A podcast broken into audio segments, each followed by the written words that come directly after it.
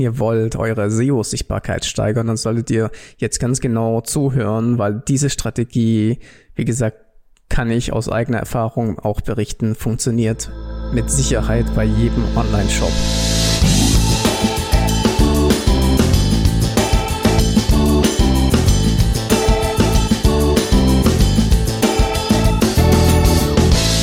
Herzlich willkommen zu einer neuen Helmwolf Podcast Folge. Heute geht's mal wieder um das Thema SEO und zwar SEO für Online-Shops. Da gibt's nämlich eine Strategie, die sehr, sehr gut funktioniert, mit der ihr viele kostenlose Besucher auf eure Webseite bekommen könnt, die ziemlich einfach umzusetzen ist.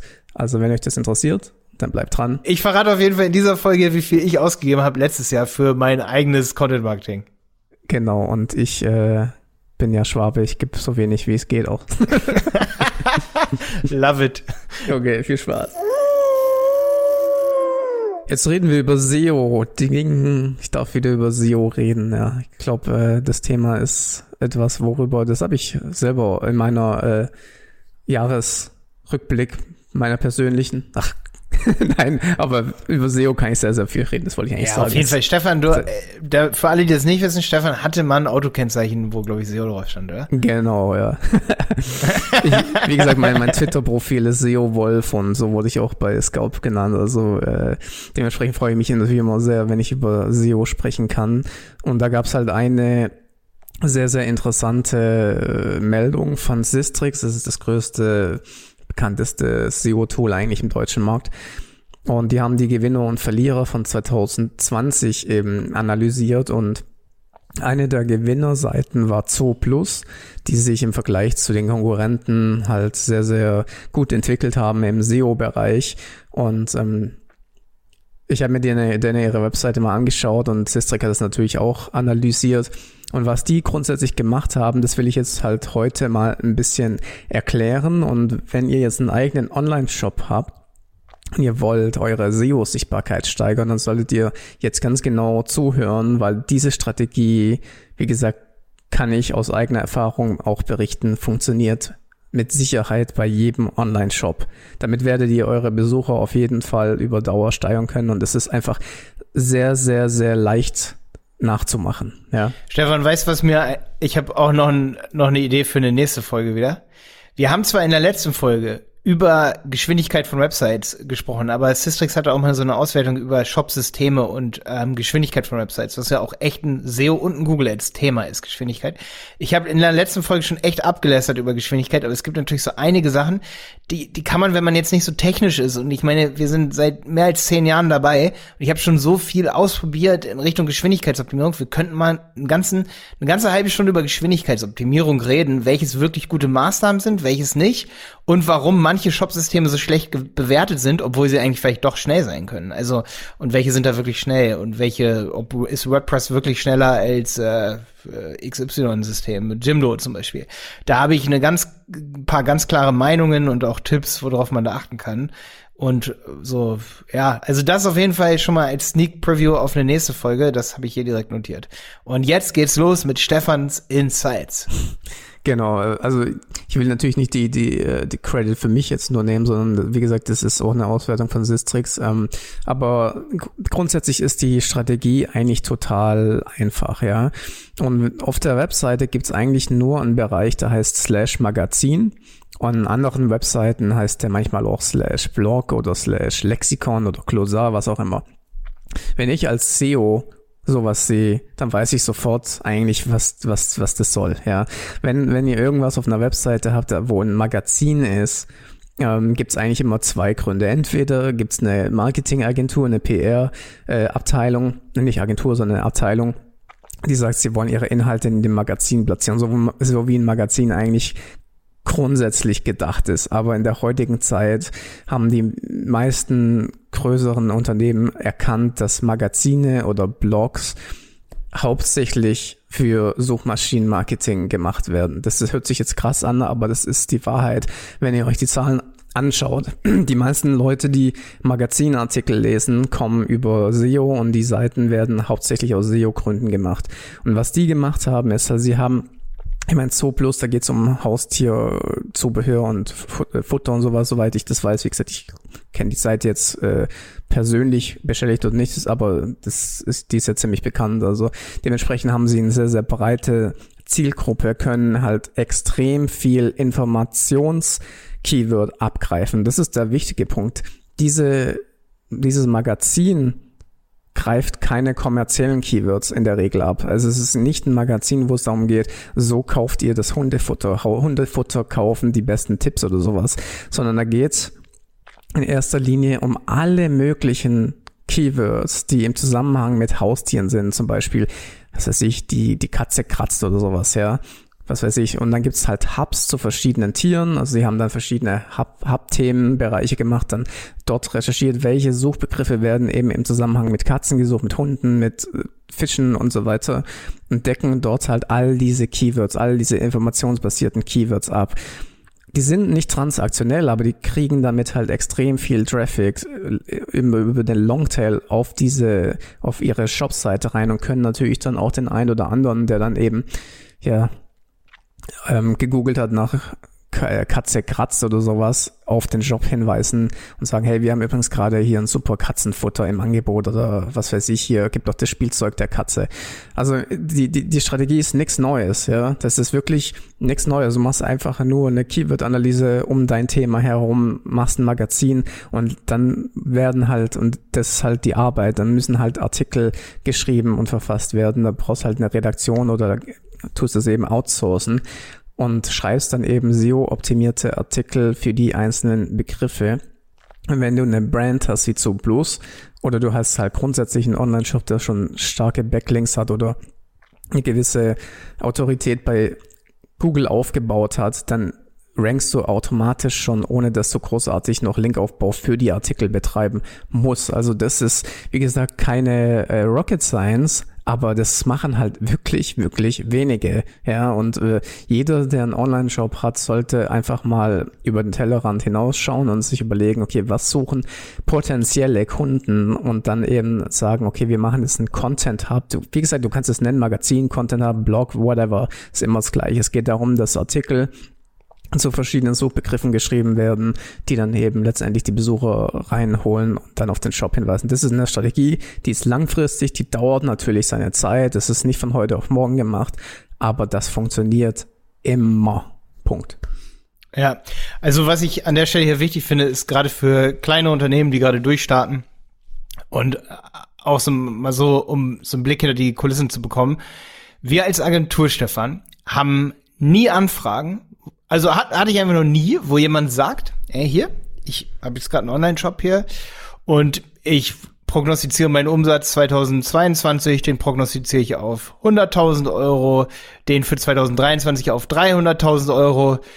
Ja, weil ich werde ein Wachstum haben, weil ich habe jetzt gerade hier ein Investment über 50.000 Euro. Das möchte ich bei euch in Auftrag geben, dass wir so viel Content machen. Oder ne, ich habe jetzt hier ein Team und bitte, ihr macht die Strategie, der, das Team setzt dann den ganzen Content um. Ich investiere also 50.000 Euro in meine Content-Strategie, um dann mein Wachstum zu erreichen. Das haben wir nie. Aber es funktioniert. Und wahrscheinlich wird dann sogar noch ein höheres Wachstum haben. Und da gebe ich dir absolut recht. Das ist, das ist keine Rocket Science, aber es scheitert, scheitert oft an der Vision und eben dieser fehlenden Erfahrung mit dem Erfolg von SEO. Absolut. Also es ist oft so, dass du dann am Tisch sitzt, sag ich mal, mit einem Manager und er sagt, warum soll ich jetzt 50.000 Euro investieren? Was habe ich davon? Kann doch auch gar nicht funktionieren. Ja gut, aber das Problem ist aber, es funktioniert. Das Ding ist, ähm, das ist immer noch besseres äh, Geld investiert, wie wenn du jetzt äh, Branding-Kampagne oder Marketing-Kampagne machst, ja. Also äh, da ist es ja auch so, dass du es nicht direkt messen kannst, ja. Allerdings kannst du SEO auf auf eine gewisse Zeit dann irgendwann messen. Ja, du kannst Ranking, Ranking-Änderungen messen, du kannst den Traffic darüber messen, das dauert halt nur länger letztendlich, ja. Ähm, aber wie du sagst, das, das Problem ist bei kleineren Unternehmen, glaube ich auch, äh, dass sie den Erfolg sofort sehen müssen, wenn sie was investieren. Sie wollen sofort sehen, wenn ich jetzt 10.000 Euro investiere, dann muss das sich für mich rechnen. Wenn ein größeres Unternehmen ist, weiß nicht, 10.000 Euro investiert, das ist ja nix, ja. Das ist äh, okay, ob das jetzt äh, was bringt oder nicht, ist jetzt erstmal nicht so relevant, sondern wir bauen jetzt langsam was auf. Und ähm, das habe ich ja selber auch als Berater schon oft erfahren, ähm, dass wenn man jetzt SEO-Kunden hat, dass dann die äh, Erwartungshaltung manchmal zu hoch ist. Ja. Das heißt, okay, äh, wo sind jetzt die Erfolge nach ein, zwei Monaten? Ja, obwohl das eigentlich äh, Strategien sind, die dann vielleicht für sechs Monate, zwölf Monate oder vielleicht sogar länger äh, funktionieren. Ja, absolut. Bei dir läuten die Glocken, wa? Die Glocken läuten, ja. Das ist gut. Das, ist, das ist ein Zeichen. Heißt es. Nee, Entschuldigung, ich war auch so euphorisch, weil ich dich gerade kurz unterbrechen wollte, weil ich mir so überlegt habe, dass ich das mal raushaue und ich habe so einen Kopf überschlagen. Deswegen war ich ganz kurz im Kopf so raus. Weil ich selber ausgerechnet habe oder mir ist klar geworden, dass ich 2020 privat, ich, ich, Malte Helmut, hat wenn er seinen Gewinn seines Unternehmens sieht. Also nicht von die Berater, ganz wichtig. Ich bin auch Einzelunternehmer noch. Ne, ich habe meinen YouTube-Kanal, ich krieg Provisionen für Dinge, ich bin bei Website-Piloten beteiligt, ich krieg natürlich auch ein Gehalt von die Berater. Ne? Ich habe 2020 40.000 Euro für Content-Marketing ausgegeben. Ich, ich, Alter. Ich habe nicht mal einen Online-Shop. 40.000 Euro. Wirklich. Also, ey, so doll glaube ich da dran, Mann das ist halt etwas, was sich mit der, mit der Zeit auszahlt letztendlich. Ja. Absolut, ey. Ja. Und über die Jahre jetzt, weil ich ja gesehen habe, dass es funktioniert, jetzt seit 2000, also ich habe meinen YouTube-Kanal seit 2013, 2014 ich habe damals angefangen, ne, da habe ich auch, da habe ich diese Vision gehabt, da habe ich dieses YouTube-Video über WordPress gemacht, ne, T-Jungle-Video. Vielleicht kennt das der eine oder andere, der hier zuhört. Da habe ich direkt erstmal für 1000 Euro habe ich da Klicks drauf gekauft, dass es so viel Klicks hat, dass es am besten bei YouTube gerankt wird. Jetzt hat das inzwischen, glaube ich, über 200.000 Klicks oder so. Ey, aber ich habe direkt investiert, ey, ich habe voll investiert in Werbung. Und wo stehe ich heute? Ey, völlig krank, voll krank. Ja, Voll also geil. wie gesagt, das ist, äh, ich war mal bei einem Kunden, da wurde ich auch als SEO-Berater äh, gebucht. Ähm, und da hat es dann halt, war das dann halt so, dass ja, okay, das ist die Strategie, die ich vorschlage. Wenn du allerdings keine Redaktion hast oder deine Texte nicht outsourcen willst aus anderen, irgendwelchen anderen Gründen, dann hast du ein, ein Problem letztendlich, ja, weil äh, der Content muss geschrieben werden. Und, und der ähm, muss geil sein. Der kann nicht einfach hingeklatscht sein. Das ist auch oft wichtig. Ja. Man sieht ganz klar, zum Beispiel, wenn du jetzt auch Systrix ganz kurz nennst, was die für einen qualitativen Content machen. Das hat Hand und Fuß. Das ist nicht einfach nur geschrieben, das ist SEO, das ist ja, wirklich, das sind Vergleiche, das ist, das ist PR, was die machen. Das ist schon fast PR. Das, da muss man PR ich sag das auch, und weißt du, das ist, ich sag das bei, bei einer SEO, äh, beim SEO Consulting immer. SEO ist eigentlich Online-PR. Du könntest theoretisch dich auch verkaufen als äh, Online-Internet-PR, äh, ja, äh, Berater oder was, weil das ist im Prinzip so, wie SEO funktioniert. Du brauchst einen, einen guten Inhalt und musst dafür sorgen, dass möglichst viele Leute über deinen Inhalt berichten. Das ist eigentlich auf dem SEO auf den Punkt gebracht, ja. Und äh, da muss der Inhalt natürlich gut sein. Ähm, es gibt natürlich Strategien, wie du halt auch den Longtail abgreifen kannst, dass du sagst, okay, mit einem mittelmäßigen Content letztendlich, aber äh, die richtig gute Strategie ist eben, dass du Inhalte erstellst, die richtig gut sind. Und das ist halt, kostet halt Zeit oder Geld oder Wissen. Und das ist halt das, was oft eben nicht investiert wird. Aber man sieht es einfach, äh, wenn man einen langfristigen Plan hat, dann äh, rechnet sich sowas auf jeden Fall. Mm, absolut. Ja, man braucht natürlich auch, da kann man auch drüber reden, eine gute Monetarisierungsstrategie, um dann letztendlich, dass sich das Ganze auch lohnt. Ich sehe jetzt zum Beispiel bei meinem YouTube-Kanal, ist mir das jetzt aufgefallen, guck mal, wir haben zum Beispiel, das Video heißt WordPress installieren mal so richtig einfach. Strich nach unten, Teil 1 von 2. Das hat irgendwie 202.000 Aufrufe, ne? Habe ich jetzt gerade mal geguckt, habe ich vor sechs Jahren hochgeladen. Und das habe ich natürlich auch monetarisiert durch verschiedenste Monetarisierungsquellen. Es gab, da sind Affiliate-Links drin. Ich sag, ey, hier sind die Affiliate-Links. Dann äh, habe ich am Ende einen Kurs und da generiere ich Kursinteressenten. Wer dann mehr kaufen will, kann sich an unsere Agentur wenden. Das heißt, wir können auf mehreren Ebenen da irgendwie das Ganze monetarisieren. So ist es natürlich beim Online-Shop dann oft so, dass es ein bisschen, ja, Hop oder Chop, ne? Derjenige bestellt oder bestellt nicht, ne? Da kann man dann nur eher die Customer Lifetime äh, Strecken, sage ich mal, und größer machen durch Customer Journey äh, Tricks, sage ich mal, dass derjenige noch länger Kunde bleibt. Ne? Also bei uns hört sich das einfach an. Wenn ich viel investiere, habe ich natürlich auch einen relativ langen Funnel. Aber Das ist jetzt bei einem Shop dann natürlich nicht so. Andererseits muss man sagen, die Käufe sind bei einem Shop natürlich deutlich krasser und äh, es ist ganz anders, sage ich mal, vom Kaufverhalten her. Wenn ich jetzt für transaktionale Keywords oben ranke, kann das so viel wert sein. Also es ist so unglaublich, wie viel wert es ist, wenn man mit einem Keyword auf Platz eins bis drei ist das, sage ich mal, tausendmal am Tag eingeben wird. Du kannst aber diese Strategie ja auch äh, weiterfahren, indem du diese informationsbasierten Keywords nutzt als, äh, als Linkmagneten in Anführungszeichen und dann daraus auf deine Money Keys äh, Links und die dann intern stärkst. Also das ist ein bisschen Advanced SEO. Wenn der, wo das jetzt verstanden hat, vielleicht äh, versuche ich es nochmal einfacher zu erklären. Wenn du einen Artikel geschrieben hast, wo alle sagen mega Artikel und alle verlinken darauf, kannst du in dem Artikel einen Link posten, äh, einen Link äh, implementieren zu einem von deinen kaufkräftigen Keywords und dann wird diese Seite eben auch mit gestärkt dadurch. Also wie gesagt, das ist so ein bisschen äh, mhm. eine SEO-Strategie. Geil, Mann. Ja, ey, diese Folge, die muss eigentlich heißen, das ist krass, weil da hast du mir gerade auch nochmal so, ich denke da gerade auch nochmal anders drüber nach man könnte es nennen, ein Magazin äh, der Doppelnutzen oder so, ne? Weil so ein Magazin, wie du gerade sagst, das ist mir noch gar nicht so doll aufgefallen, aber du hast natürlich, wenn du eine Magazinseite aufbaust mit zum Beispiel den zehn besten ähm, Tipps für für Sonnen Sonnenbaden, ne? Im, zum Beispiel im Beauty-Bereich, ne? Wenn ich da einen richtig langen Artikel mache, dann sammle ich natürlich Klicks ein durch diese Longtail-Keywords, wie zum Beispiel Sonnenbrand vermeiden und so, was ja nicht direkt Sonnencreme kaufen ist, ne? So, und jetzt kommt's. Das heißt, du rankst nicht nur mit diesen Longtail-Keywords, sondern du hast auch noch den Doppelnutzen, das ist dann der zweite Nutzen. Wenn du dann auf die Produkte verlinkst, hast du auch noch die ausgehenden Links und stärkst damit die auf der Verkaufsseite befindlichen transaktionalen Links. Genau, das heißt, du hast genau, immer einen Doppelnutzen. Und wenn man das nicht beachtet, dann ist man vielleicht doch mit der Investition ein bisschen zögerlicher. Plus, Aber es gibt nichts, deine Domain-Popularität steigt halt auch noch letztendlich, ja. wenn du Links damit aufbaust auf so ein Magazin. Also wie gesagt, das ist immer eine gute SEO-Strategie. So, das, das schlage ich immer eigentlich vor, wenn ich beim Kunden bin. Aber du brauchst halt jemanden, der es umsetzt letztendlich. Also ich schreibe jetzt keine Texte oder sowas, deswegen äh, ja, meine Empfehlung wäre einfach, weil ich meine, mit Advanced Custom Fields im WordPress zu arbeiten, also so zum Beispiel auch Verlinkungen. Wir haben zum Beispiel so ein, auf die Berater haben wir alle unsere Handel 4.0 Podcast Folgen.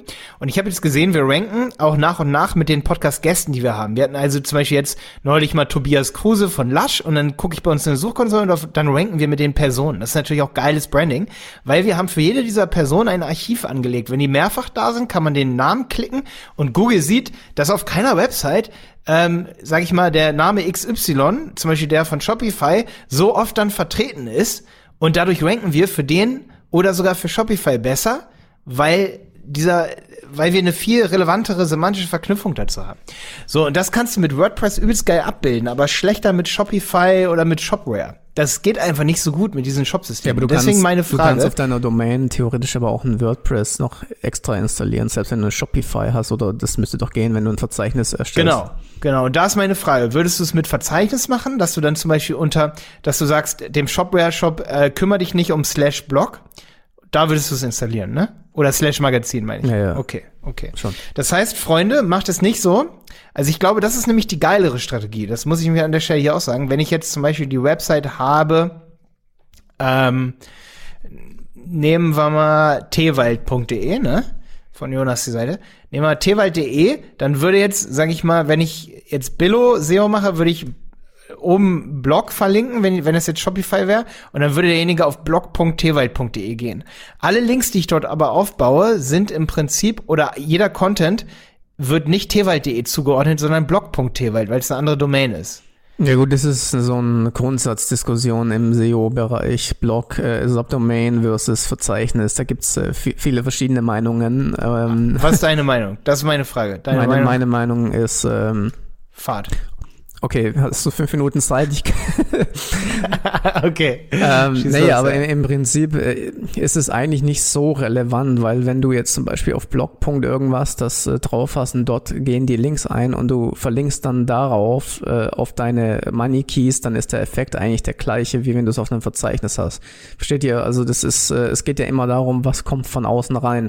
Die Domain-Popularität, gehe ich davon aus, ist für beide dann ähm, ob Google das jetzt als zwei Domains ansieht oder eine, ähm, da gibt es verschiedene Meinungen. Also wenn du auf der sicheren Seite sein willst, ich, das ist das, was ich auch immer machen würde, wäre es immer im Verzeichnis, also slash Magazin oder sowas, ist immer irgendwo ein Tick besser, finde ich persönlich. Ähm, aber es ist jetzt auch kein Beinbruch, wenn es auf einer Subdomain liegen würde. Also es gibt auch äh, zum Beispiel Ladenzeile macht es, dass sie verschiedene Rubriken auf verschiedene Subdomains und sowas machen. Also ähm, das geht schon auch. Ich finde es halt sehr geil, weil es ist halt intuitiver einzugeben ähm, und du fühlst dich halt immer noch auf der gleichen Seite irgendwie. Ja. Ne? Ähm, nee. das, das, ist halt schon geschickt irgendwie, ja, total. Also man hat dann echt, twald.de zum Beispiel könnte Shopware sein und man sagt dann einfach Shopware, ey, kümmere dich aber nicht um Slash Magazin, ignoriere diesen Pfad, alles was hinter Magazin kommt, da darfst du keine Reader, also da darfst du keine, kein Routing betreiben als System. Routing nennt man das, dass man sich, dass dann irgendwas von Shopware aufgebaut wird. Und dann tut man in dieses Verzeichnis auf dem Webhaus, tut man dann einfach ein WordPress rein und sagt WordPress, ja. deine, dein Pfad ist sozusagen, oder deine Haupt-URL ist nicht twald.de, sondern twald.de slash Magazin. Und dann kannst du eigentlich losgehen.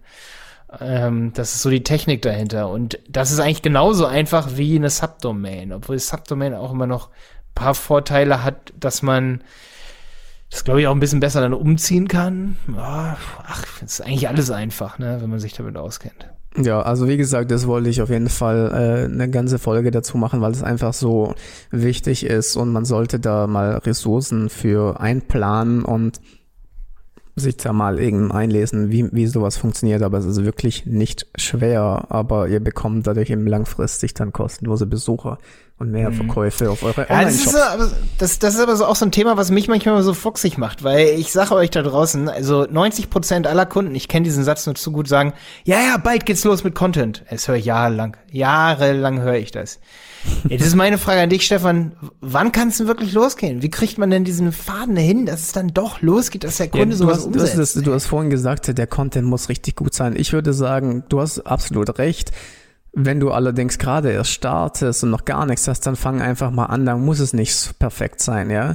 Ähm, ich würde halt sagen, okay, wenn du nicht die, die Ressourcen im eigenen äh, Unternehmen hast, dann ähm, such dir Texte. Es gibt so viele Facebook-Gruppen, wo, wo Leute, Redakteure drinne sind, die äh, super sich auskennen bei bestimmten Themen. Such dort dir einen guten Texter aus, der dann eben dir jeden Tag einen Artikel schreibt oder was, ja, und ähm, mach das einfach mal ein paar Wochen lang und dann schau eben, äh, ja, was passiert und ob sich's eben rechnet. Ja. Und da muss man ganz klar sagen, Texter verdienen meistens pro Wort. Und da haben wir auch gerade neulich eine Diskussion in der Agentur gehabt, dass es wirklich für Texter mehr Sinn ergibt und du die besseren Texte hast, wenn du einmal über eine Börse ein, ein Texter oder eine Texterin bekommst oder findest, die sich mit deinem Thema schon ein bisschen auskennt und sich immer weiter reinarbeitet und du dann einen Texterstamm sozusagen aufbaust und die nicht wechselst. Also es nicht immer wieder einstellst und neue Texter suchst. Äh, so sind die Börsen ja auch oft aufgebaut, dass man so präferierte Texter hat. Weil der erste Text ist natürlich nicht der allerbeste, aber die werden dann natürlich besser. Und wenn man sieht, okay, okay, der arbeitet just in time, der Texter oder die Texterin, dann äh, nimm, solange es geht, immer den, die gleiche Person, weil die Einarbeit dauert voll lang und für Texter ist Skalierbarkeit unglaublich wichtig, immer wieder die relativ ähnliche Themen zu haben, sich daran zu gewöhnen, wie schreibe ich den Na Markennamen, groß oder klein, das ist beim ersten Mal natürlich viel mehr Aufwand, als wenn man dann weitere Texte schreibt. Das Allerwichtigste, also. wenn ihr diese Strategie befolgt, ist, dass ihr eine anständige Keyword-Recherche macht. Ihr braucht eine Liste mit Keywords sortiert nach Suchvolumen, weil einfach nur Artikel schreiben sinnlose, das ist völlig für die Cut. Ja. Die müssen auf Suchbegriffe optimiert sein, die gesucht werden. Das ist sowieso im SEO das Wichtigste, ja. Aber ähm, ja, da wird dann halt Und auch. Da, da ist auch wichtig, dass man da habe ich bisher gesehen, dass es wichtig ist, in-house jemanden zu haben, der eine Keyword-Recherche macht, den Text an diese zuarbeitet und sagst, das und das wollen genau, wir drin haben. Genau. Weil ansonsten läuft es eher gegen die Wand. Also der Texter kann nicht zusätzlich noch eine Wettbewerbsanalyse machen und sich angucken, wer, wer sind deine Kunden. Das ist zum Beispiel, das, was ich das ja ist deine Aufgabe. für Kunden äh, oft mache. Der, der wird am Anfang halt eine äh, Analyse von der Webseite gemacht, dann eine Keyword-Recherche gemacht, dann werden die Keywords eben weitergegeben, dann werden die Texte äh, eben optimiert SEO-technisch, äh, Details und so weiter, dann dann werden Backlinks aufgebaut. Das ist eigentlich meine Arbeit. Aber wie gesagt, äh, wenn ihr das nicht macht, dann könnt ihr es gleich lassen, weil es geht darum, Suchbegriffe zu finden, wo Leute eben, oh, ja, wo eben Traffic generiert werden kann mit. Okay, geil. Jo. Hey, super interessante, knackige Folge.